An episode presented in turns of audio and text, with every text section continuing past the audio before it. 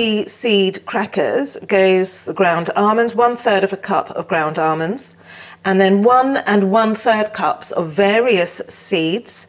The sunflower seeds and the pumpkin seeds are quite high in carbs, so I'm going to use a bigger percentage of the hemp seeds, which are there, um, some sesame seeds as well. They're whole sesame seeds, they're less than one gram of carbs per hundred, and some of these seeds. How do you pronounce that? Is it chia, chia, or what? Kaya, chia, chia seeds as well. Then once you put the seeds in, you add one tablespoon of psyllium husk, one teaspoon of salt, and then some melted coconut oil, four tablespoons of that. And then you put, I'm going to use this um, measuring jug to mix it all in.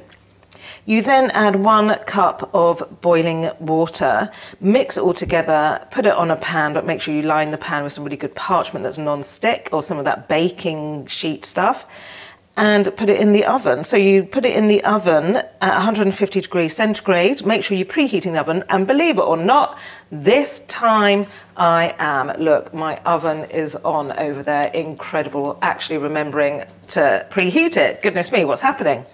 So you mix all the dry ingredients in a bowl, add boiling water and the oil, and then mix together with a wooden fork and then spread out on your baking tray. I'm going to put some lining on that as well.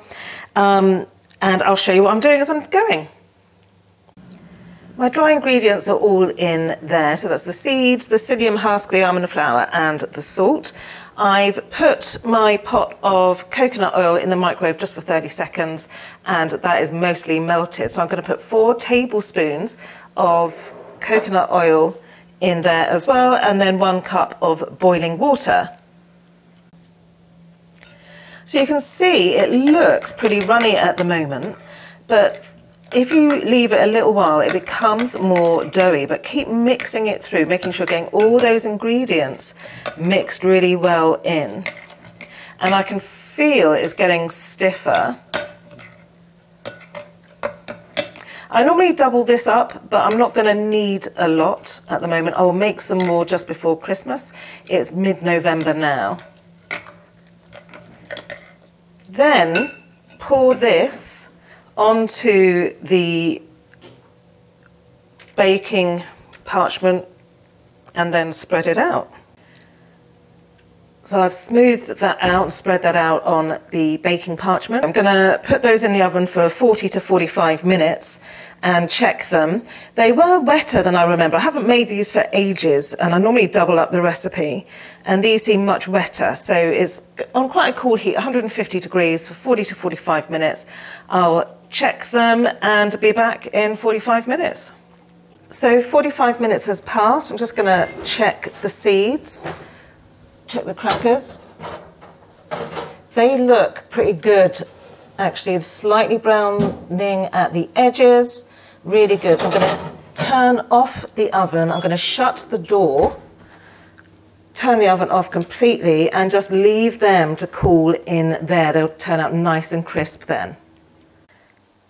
So I left them to cool as the oven was cooling down. I've just taken them out. And so what you're going to do, you're going to pick up the parchment and they will start to break like that. But that's fine. You're not going to be able to cut them because they are pretty dry and they're going to break as you lift the protective sheet that's underneath.